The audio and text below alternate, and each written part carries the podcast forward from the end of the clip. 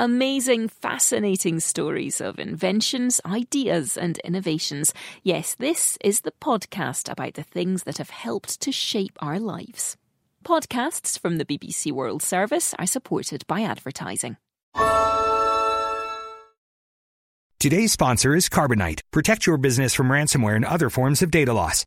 If you're paying attention to the headlines, you've heard about ransomware, a computer virus that locks your files until you pay a ransom. But did you know that more and more businesses are under attack? The key to stopping ransomware is protecting yourself before you're attacked. With Carbonite, if your business becomes infected, you can recover clean files from their super secure servers. Best of all, you don't have to remember to upload files. Carbonite does it automatically. Try it free at carbonite.com slash podcasts and receive two free months if you buy.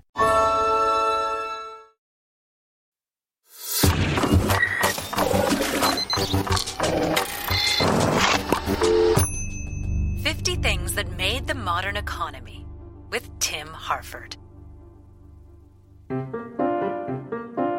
Play the word association game with Silicon Valley, and your mind is unlikely to go to canned food.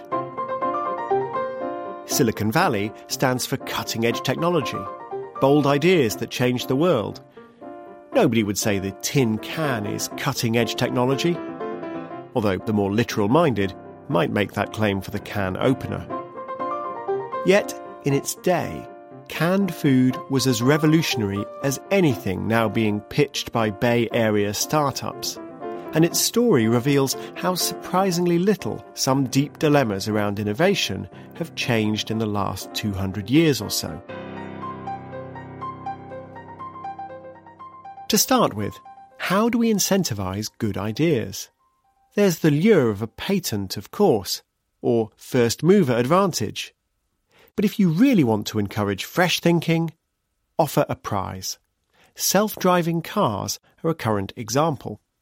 In twenty oh four, the Defence Advanced Research Projects Agency, DARPA, offered a million dollars to the first vehicle to find its way across a course in the Mojave Desert. The result was pure wacky races. Vehicles caught fire, flipped over, crashed through fences, and ground to a halt because they were confused by tumbleweed. But within a decade, self-driving cars were reliable enough to let loose on public roads. The DARPA prize was hardly the first, however. In seventeen ninety-five, the government of France offered a prize of twelve thousand francs... for inventing a method of preserving food. It was eventually claimed by Nicolas Appert, a Parisian grocer and confectioner credited with the development of the bouillon or stock cube, and, less plausibly, the recipe for chicken Kiev. Through trial and error, Appert found that if you put cooked food in a glass jar, plunged the jar into boiling water, and then sealed it with wax, the food wouldn't go off. Why was the French government interested in preserving food? For the same reason DARPA was interested in vehicles that could navigate themselves across deserts, with a view to winning wars. Napoleon Bonaparte was an ambitious general when the prize was announced. By the time it was awarded, he was France's emperor, about to launch his disastrous invasion of Russia. Napoleon may or may not have said that an army marches on its stomach, but he was clearly keen to broaden his soldiers' provisions from smoked and salted meat. Appert's laboratory was an early example of an idea we'll encounter often in this series. Military needs spur innovations that transform the economy. From G P S to ARPANET, which became the internet, Silicon Valley is built on technologies first funded by the U S Department of Defense. But even when ideas come from the public sector, it takes a culture of entrepreneurship to explore what they can do. Appert wrote up his experiments. His book was later published in English as The Art of Preserving All Kinds of Animal and Vegetable Substances for several years. Meanwhile, another Frenchman, Philippe de Girard, started applying the techniques to containers made of tin, not glass. Yet, when he wanted to commercialise his idea, he decided to sail across the English Channel. Why? too much French bureaucracy, claims Norman Cowell of Reading University in the U K. He adds that England's financial system was entrepreneurial. There were venture capitalists prepared to take a risk. Girard employed an English merchant to patent the idea on his behalf, a necessary subterfuge as England was at war with Napoleon. And an engineer and serial entrepreneur, Brian Donkin, bought the patent for the tidy sum of a thousand pounds. A modern-day Girard, looking for a place with venture capital and risk-taking attitudes, would surely head for Silicon Valley. For decades, others have tried to emulate its knack for generating ideas and growing businesses, to create an innovation ecosystem, in the current parlance. But none have yet quite measured up. We economists can confidently tell you some ingredients for an innovation ecosystem, such as making businesses easy to start and encouraging links with academic research. But nobody has perfected the recipe. One ingredient that's much debated is how best to regulate.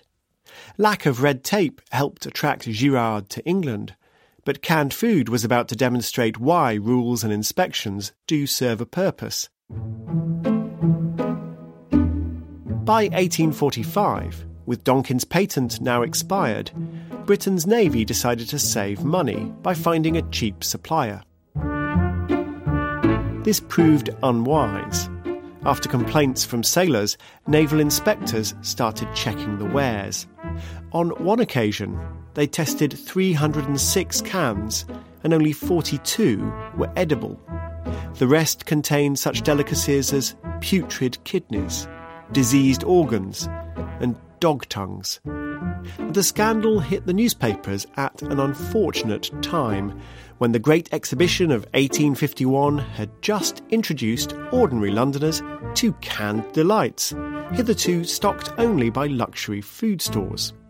There were sardines and truffles, artichokes and turtle soup. Putrid kidneys were not supposed to be part of the narrative. With quality improving and prices coming down, canned food had seemed set for the mass market.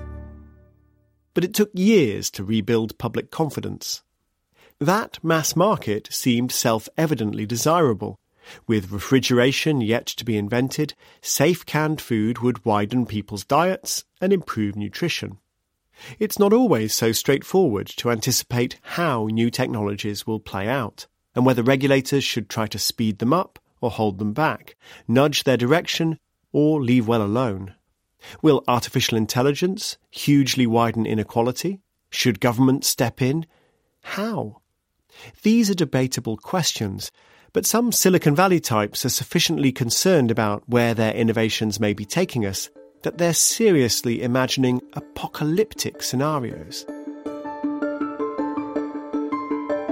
We're skating on really thin cultural ice right now, says a former Facebook manager to the New Yorker magazine, explaining why he's bought land on an island and stocked up on ammunition. Others have bought underground bunkers and have planes on constant standby in case society implodes. These preppers, by one estimate, include at least half the billionaires in Silicon Valley. Progress can be fragile. Nicolas Appert found that out.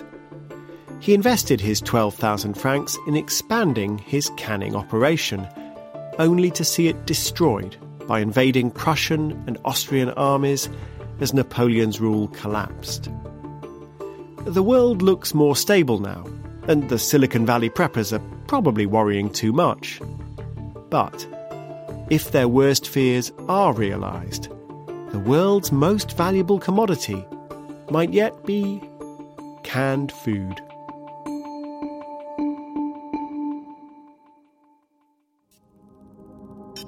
For more on the history of food preservation, see Sue Shepherd's book, Pickled, Potted, and Canned. For a full list of our sources, please see bbcworldservice.com slash 50 things. The documentary podcast from the B B C World Service takes you to surprising and unexpected places. This place is so strange. I'm Asif Kapadia, and that's exactly what's happened to the people in my new series of shows. And yeah. Any moment that elephant can decide, come and destroy your house. In association with Sundance Institute. We are not afraid, no. We'll be meeting people who have taken a detour from the path they thought they were on. At the beginning, I wanted to be something real and useful. And ended up somewhere completely different. The worst moment of my life was fleeing from my country in the middle of the night. How did I get there? There's no worse tradition than this. And how did I feel about it? It doesn't make sense at all. That's Detours, on the documentary podcast from the B B C World Service. I really believe that I'm making some change. Just search for the documentary wherever you get your podcast.